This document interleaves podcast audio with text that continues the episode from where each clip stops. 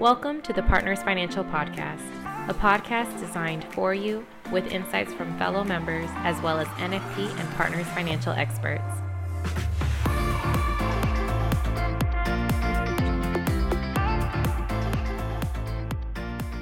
Hi, welcome to the Partners Financial Podcast. Happy 2023 to all of you. Thank you for joining us and kicking the year off in the right way, of course. I'm Kristen Williams, and today I am joined by two people who need no introduction, but I'll do it anyway. We have Armstrong Robinson, the Chief Advocacy Officer at Finseca, and the fabulous Jen Fox, who is the Vice President of Political Affairs.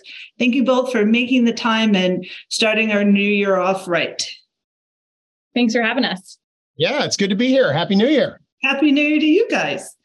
Um, I've already warned you, but I'm going to do it anyway. I just want to indulge my own curiosity and talk to you about the McCarthy speaker election that's happening right now, the multiple ballots. I know by the time this podcast goes live to everybody, that will hopefully be settled. But I can't have two experts on on the podcast without picking your brains a little bit about what's going on and the fact that we haven't been in this place for about 100 years. So, Army and Jen, if you want to start and tell me, Jen, you said you have the TV on right now. Um, so what what are your thoughts and takes on on what's happening well, most of my favorite TV shows are currently in um, hiatus for the holidays. So this is a great replacement for that.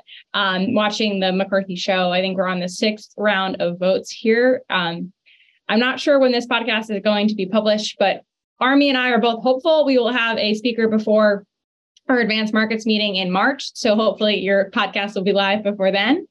Um, but I think really for us, what we're seeing is this is the um, sort of continuous of the infighting that has happened on the, in the Republican Party, and it's for me as I look at it, is this pull more to the left, and we're seeing it on the right, is pull more to the right. So you're seeing the sides of the party pull um, both sides, both parties pull to both sides, um, and it's really hard to to get folks to meet in the middle. And unfortunately for us, that brings everything to Washington D.C. in a standstill until uh, we have a speaker here in D.C. But Army, I know you've spent a ton of time on the Hill. Uh, do you miss your days on the Hill today? I ran into some old friends today, ladies and gentlemen, and I'm glad not to be responsible for any of this mess. um, listen, it's the best season of C-SPAN anybody's ever seen. Um, the vote count dictates. I mean, those of you who know me said, no, this is one of my aphorisms about legislative politics. And Republicans have a 222 seat majority, which means a four seat margin. And what's ironic is we spend all this time nationally talking about the United States Senate and the power of the minority and the individual senator. But even in that body, a tiny, tiny minority, like 2% of the body, cannot wag the tail of the rest. And yet, in this one peculiar moment in the uh, in the process of the House of Representatives, that's in fact what is allowed to happen. A minority of five people can dictate to the rest uh, what is going to happen. Um, you know, the members elect, the 80 new members of Congress that Jen and her team are responsible for introducing to the financial security profession, um, their staff can't even use email yet because they're still members elect. They haven't been sworn in. Um, and so it's a, re- I mean, we are watching history. Um, uh, and it's a really, really fascinating, fascinating process. But a lot of the the substantive demands of the 20 are things that the other 200 Republicans don't want. Mm-hmm. And they, they're literally trying to dictate to the rest uh, what will be. And so uh, push is coming to shove, but we haven't broken through yet. Okay. So I don't know if you have this um, historical fact at your fingers, but, you know, Jen, you were saying we're hoping that by March we have a speaker. What is sort of the longest that this uncertainty has gone, historically speaking? Um, so in 19, in actually 1855 and 1856, it took 133 separate votes for Representative Nathaniel Banks of Massachusetts to become elected, um, and not by a majority. Actually, that was the longest. Um, but the only reason why I know that is because the only reason why we're looking into this, right? No one, this is not a common problem And as we think about. Of course, you saw in 2021 um, Nancy Pelosi only got 216 votes. Um, again, majority because there's folks that weren't there or voted present. Um, but as we think about this, is most of the time what we see is folks come to this conversation ready to go. Um, mm-hmm. The role of the speaker is to set the agenda and to get the agenda moving and whip those votes and make sure everyone is in line. Um, so as we think about this role, it's important, you know, if you show your chops on the front side, uh, then you'll receive that role. So I think that's what we're that's why we're seeing this here. So hopefully we don't go to 133 separate votes. Um, my then my TV shows will have restarted, so I'll have to um, but yes, and you know it. This isn't the first time this has happened to McCarthy, right? Sadly for him. Well, that's right. So if you remember the Freedom Caucus on Earth, so listen, the, the Speaker of the United States House it was for 200 plus years the second most powerful person in Washington after the President of the United States. And for those 200 years, that was because all those men and then one woman, Nancy Pelosi, could produce 218 votes to declare Kristen's hair purple, and second purple, if you will, just mm-hmm. like mine. Um, and the House Freedom Caucus broke that in the House Republican majority that began in 2011. And ultimately in 2016, 2015, all my years, or maybe it was 2017. No, it's definitely 16. Um, all those years are running together. You remember they forced John Boehner out, and mm-hmm. Kevin McCarthy was the heir apparent. He didn't have the votes and ultimately stepped back. And that's when they recruited Paul Ryan to come in. And in that case, the Freedom Caucus of that time was satisfied having gotten rid of John Boehner and prevented Kevin McCarthy. And so they accepted Paul Ryan. It's not clear today uh, whether that will be enough this time. So we've got to work our way through this process. So I was I was thinking about it as I've been reading all of the the articles and watching the the C-SPAN and the news, you know, clearly, Jen, my shows are on hiatus as well. That it, we haven't really had this since the Civil War, and I think it's interesting because you were saying, Jen, that you know what we've seen is a pull to extremism on both sides of the aisle, and you know the Civil War is an extreme example of that. And I'm not uh, suggesting that we're going to end up in that position, but it makes me wonder how are we going to legislate? Let's say we end up with the speaker. Maybe it's McCarthy. Maybe it's they pull a security guard and elect him. Like who knows who it's going to be, right? But how do you elect? There's there's this notion as I've been talking to people after the election that we may see better governance now because we have a divided House and Senate and White House divided government. And so, you know, we maybe we'll see some sanity return. And that doesn't feel like it's happening. So both of you sort of what do you think this sort of implies for the possibility of legislation going forward in the next year or so?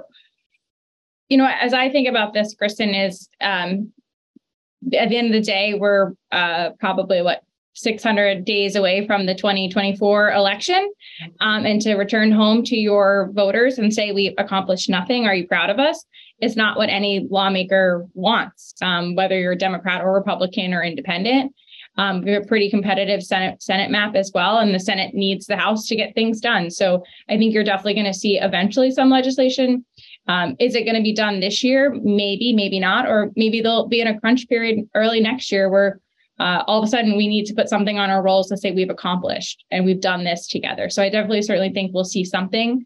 Um, but I definitely, on the other side, the White House, of course, um, will legislate by pen and phone. So, you know, mm-hmm. utilizing the regulations. Yikes. Sorry. Um, listen, the, the the, the the federal government, the U.S. federal government, is the largest, most complex organization ever known to man. Um, and even if they do quote unquote nothing, uh, they will spend trillions of dollars and make millions of decisions that affect people's lives. And it's sort of the, the doing nothing is sort of what garners the attention. Right. And in terms of major legislating, I think that will be somewhat limited, right? Like there will be, uh, we're going to have to deal with the debt limit. We there will have to be dealing with the appropriations process. There are bills that expire uh, tax and healthcare principally at the September 30th date and the 1231 date. Uh, there's a farm bill that's due for reauthorization that sets a lot of policy. I know all our callers at some level or another like to eat. The mm-hmm. farm bill is important to food. Um, and then the, the FISA piece has to be uh, reauthorized, uh, national security surveillance. Uh, there's great debate that will come along that. And then, you know, crisis or recession response Those are the things that drive the major things. But there will still be other like bipartisan things that they will vote on and move through, and the president will sign bills. And so we'll see. Um, there's certainly uh, two years to go, but I think you know there are uh, a lot of questions, and that's why you saw uh, the the omnibus uh, appropriations end of year package before Christmas that included the Secure Act, which I know we're going to talk about, or Secure 2.0, um, come together is because uh, they wanted to try to get a lot of the things off the table because of the very narrow majority uh, that uh, Kevin McCarthy and the House Republicans are operating with. So, is there a weird sort of benefit to it? To your point, Army, there's a lot of stuff that just happens. Stuff needs to be renewed. We need to fund the government. It doesn't maybe get quite as much attention on the national news or,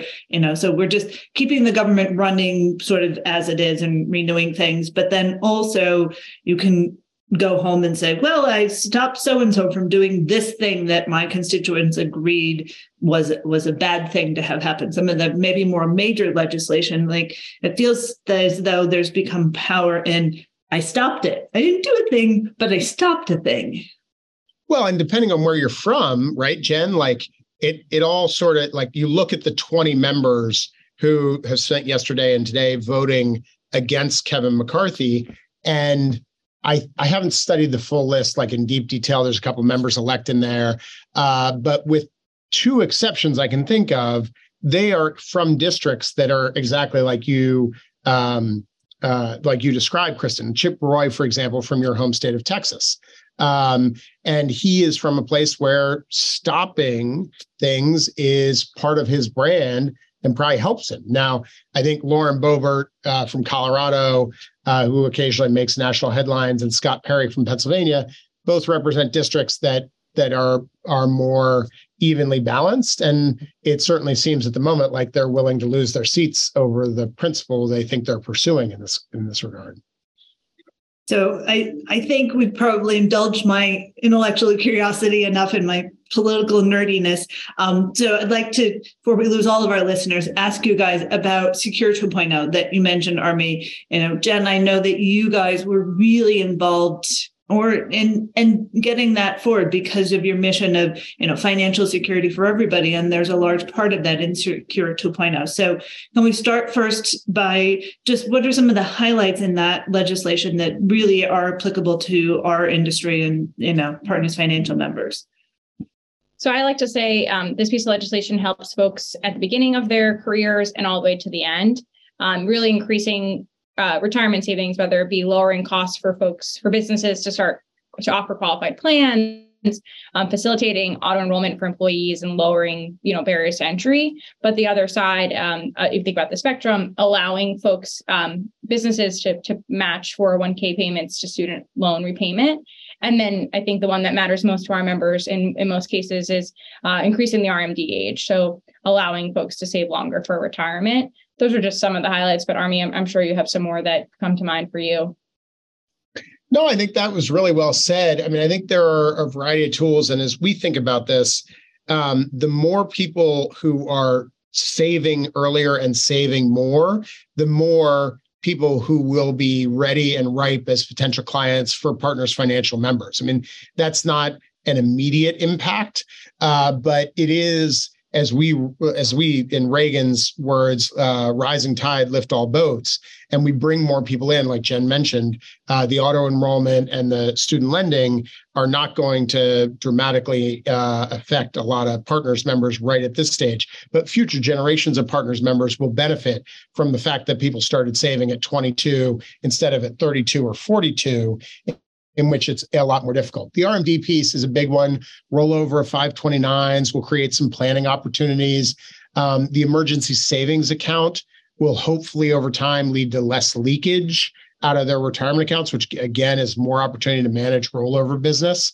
Um, so there's a lot of really interesting things, and there's a um, part of NFP's uh, uh, enterprise membership, we've got a deep dive coming out Tuesday uh, upcoming. So you'll be able to dig through all the different provisions. Alex Kim and Josh Karen are currently working through that right now. That sounds great. Thank you. Um, and we'll definitely be promoting that in LinkedIn and social as well. Um, is there a 3.0? Have we done all of the things that we think we should be doing? And are we going to sort of let this settle for a while? Or, or are there other things on the list that would be instrumental in sort of shoring up retirement planning? Well, you remember it took us how long to get Secure One done, Army? 10 years? Longer than that? Six, 10, TBD.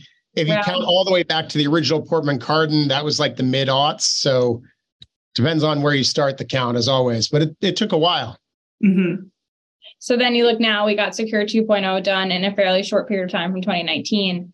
Um, the thing I, I, would tell our listeners to keep in mind is we lost a lot of our champions. Um, Senator Portman retired. Um, you know, Kevin, Senator, uh, Congressman Kevin uh, Brady in in Texas, of course, was chairman of Ways and Means during Tax Cuts and Jobs Act. The folks who truly like embodied retirement um, and the, the passion for retirement security have left Congress. So really what we're thinking about now is is how do we one help folks implement this and then two is how do we build new champions for the profession for retirement savings and make them aware um, there's definitely provisions left out that we wanted like long-term there's some issues around long-term care that we wanted to have included.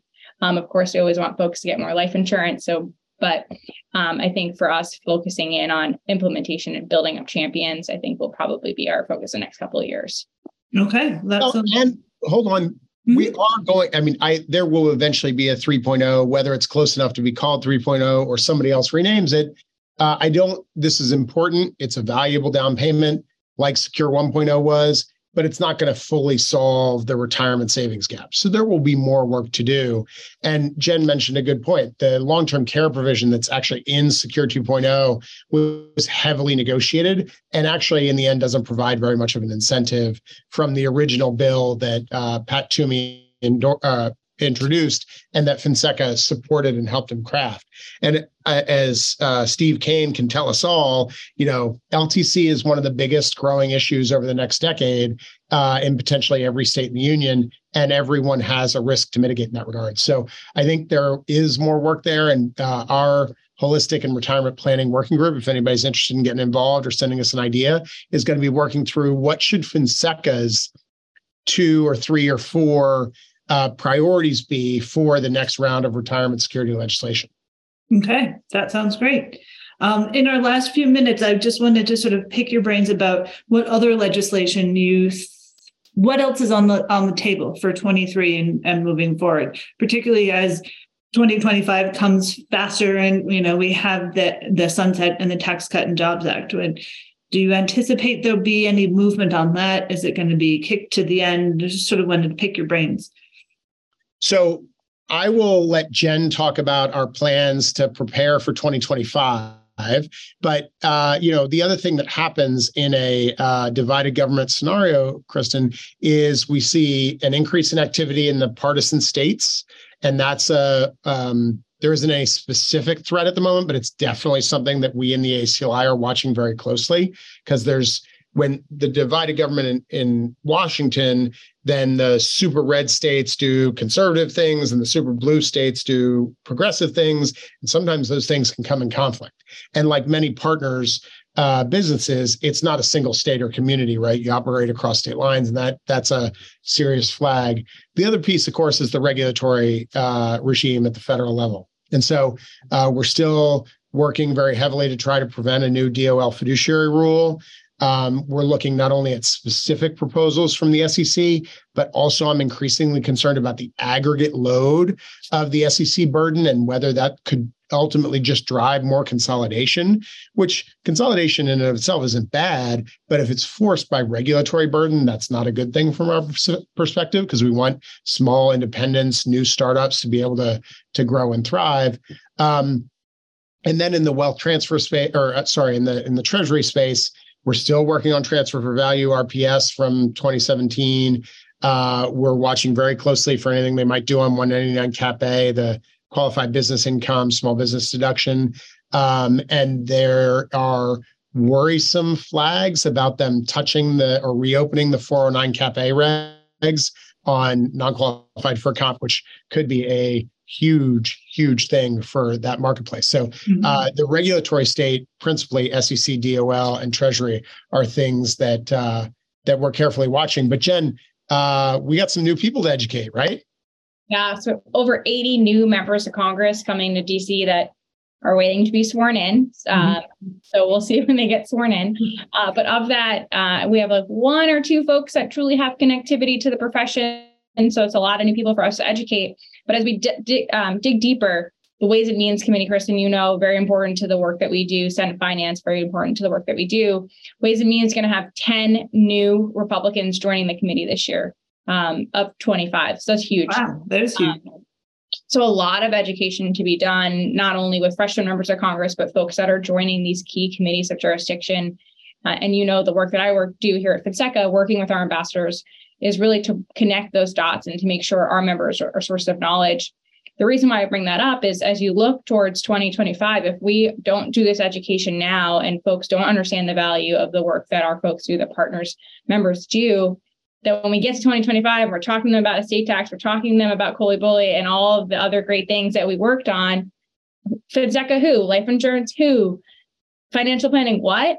Uh, versus now, if we have the connectivity, now is our time to really put our best foot forward and make sure we have an excellent foundation to build off of it in 2025.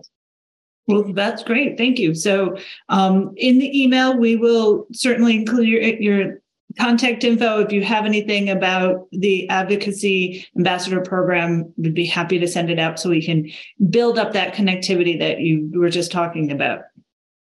Awesome. We appreciate it. The last thing Chris and I would tell you to keep in mind is the Senate map in 2024 is messy.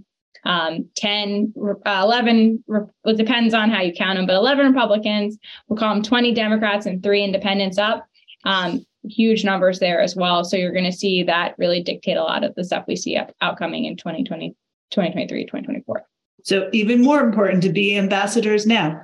Yep. the, other, the, other, thing, Kristen, we can't, uh, I hope you'll allow the plug, but uh, I really hope all of our partners financial folks are really looking at coming to the advanced markets meeting in 20 and in March 20th to 22nd in DC. Uh, you're going to be doing a phenomenal breakout that I'm really excited to tune mm-hmm. into. Mm-hmm. Uh, but we, we really are going to have the best uh, advanced markets content we've ever had uh, from all across distribution. Um, and so that's really exciting around a whole bunch of different subjects. More to come on that. I know you're getting the emails, but we hope you get registered. That early bird rate expires January 24th. Okay. Well, thank you so much. I look forward to seeing everybody in DC um, in March. And thank you all for your time today. I really appreciate it. Thanks for having us.